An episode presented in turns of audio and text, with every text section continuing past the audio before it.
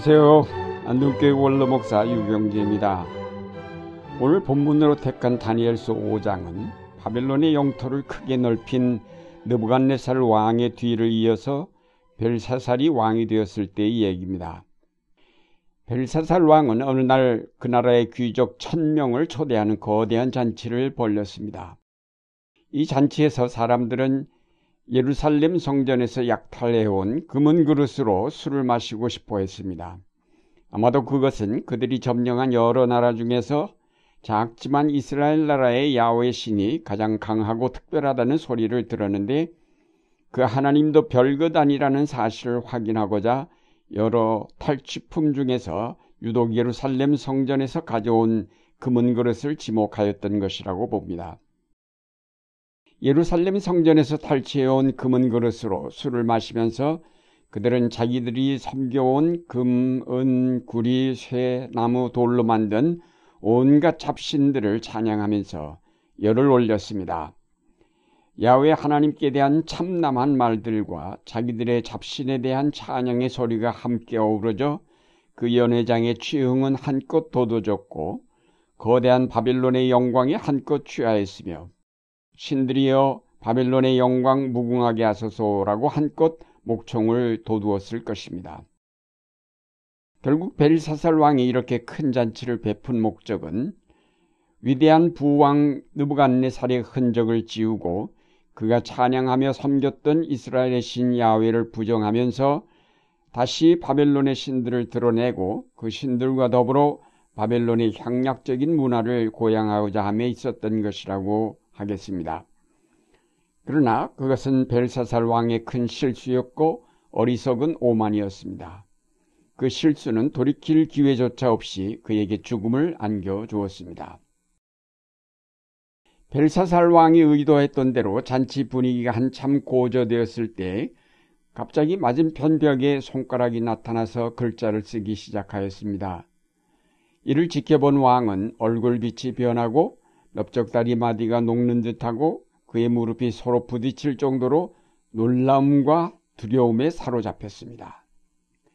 벨사살 왕은 이것을 확인하려고 바벨론의 술객과 점쟁이와 지혜자들을 불러다가 그 글을 읽고 해석하게 했지만 아무도 하지 못하였습니다. 그때에 왕비가 들어와 부왕 때에 있던 지혜자 다니엘을 부르라고 했습니다. 그녀는 두 번씩이나 반복하여 명철과 총명과 지혜가 신들의 지혜와 같은 자라고 다니엘을 칭찬하였습니다. 다니엘의 지혜를 높이 칭찬하므로 그런 지혜가 없는 왕 그리고 그런 신하를 그 밑에 두지 아니한 잘못된 인사를 비난한 것으로 볼 수 있습니다. 큰 나라를 통치하려면 지혜가 필요하고 그런 지혜자들을 불러 모아 나라의 미래를 함께 의논해 가야 하는데 왕이 그렇게 하지 않고 아첨 잘하는 신하들에게 둘러싸여 있음을 보고 왕비는 못마땅했던 것 같습니다. 다니엘이 불려 나왔을 때의 벨사살 왕은 그가 누구인지 잘 몰랐습니다. 뒤늦게 만나게 된 다니엘로부터 벨사살은 책망과 심판의 선고를 듣게 되었습니다.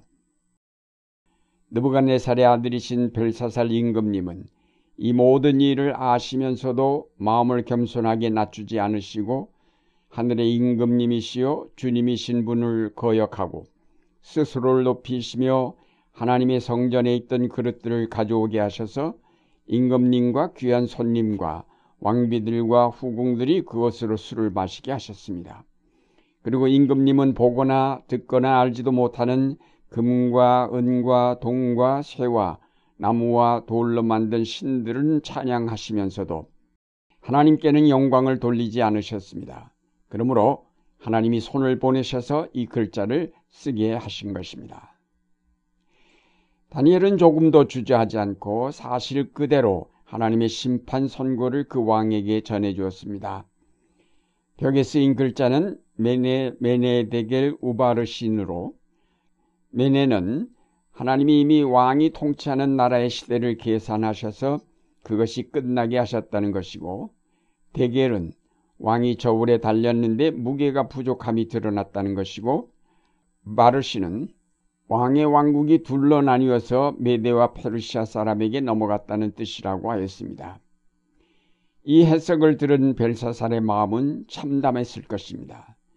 그래도 마지막 한 가닥 어떤 기대를 걸었는데 심판의 칼날이 그의 마음을 가차없이 내려찍자 그는 마치 사형장에 끌려나간 사형수처럼 모든 것을 체념하고 다니엘에게 약속한 상급을 내려주었습니다. 그날 밤에 벨사살은 누가 죽였는지는 모르지만 죽임을 당하였다고 하였습니다. 회개하고 돌이킬 기회도 없이 그는 죽음을 맞아야만 했습니다. 우린 이 이야기에서 무엇을 생각할 수 있을까요? 두 가지만 생각해 보겠습니다. 첫째는 벨사살이 역사의 교훈을 등한히 하였다는 것이 그의 큰 죄가 되었습니다.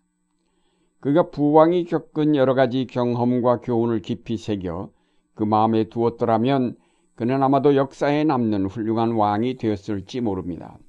그런데 불행하게도 그는 뼈아프게 겪은 그 아버지의 경험을 무시해 버렸습니다. 역사는 지난날의 단순한 사건의 기록이 아닙니다.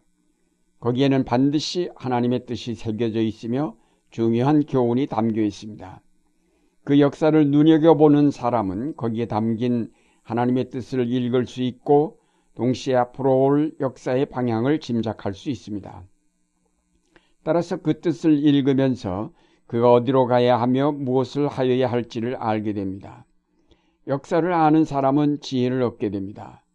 그는 하나님을 두려워하면서 그를 섬기는 사람이며 세상의 어떤 유혹에도 넘어가지 않고 그 역사의 교훈을 따라 바르게 길을 잡아 나가는 사람입니다. 그런데 오늘날 우리의 지도자들은 역사를 두려워하지 않는 것 같습니다. 그 말은 하나님을 두려워하지 않는다는 말이기도 합니다. 지난 역사의 교훈을 중요하게 눈여겨보지 않습니다.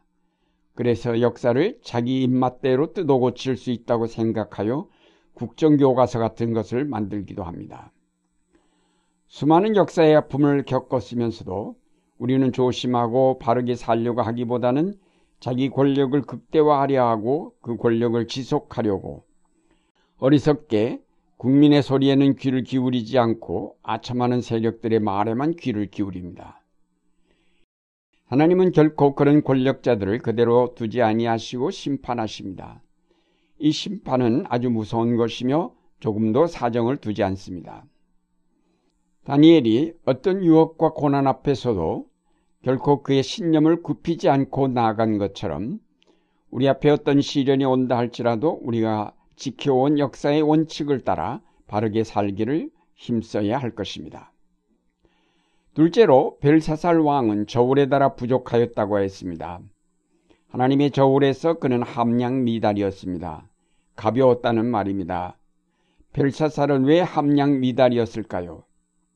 역사를 무시하였고 그래서 그에게 지혜가 없었기 때문에 그는 가벼울 수밖에 없었습니다. 진정으로 우리의 삶의 무게를 더하는 것은 바로 하나님의 말씀이며 그 말씀을 통해 얻는 지혜입니다. 우리의 영이 깨어 일어나 하늘로부터 오는 새로운 정보를 받아들일 때에 우리의 삶은 점점 무게를 더하게 됩니다. 사랑하는 여러분, 현대인들이 온갖 화려한 문명에 도취되어 춤을 추고 삶을 즐기려 하면 할수록 그것은 자기 속의 불안을 그대로 드러내는 몸부림일 뿐입니다.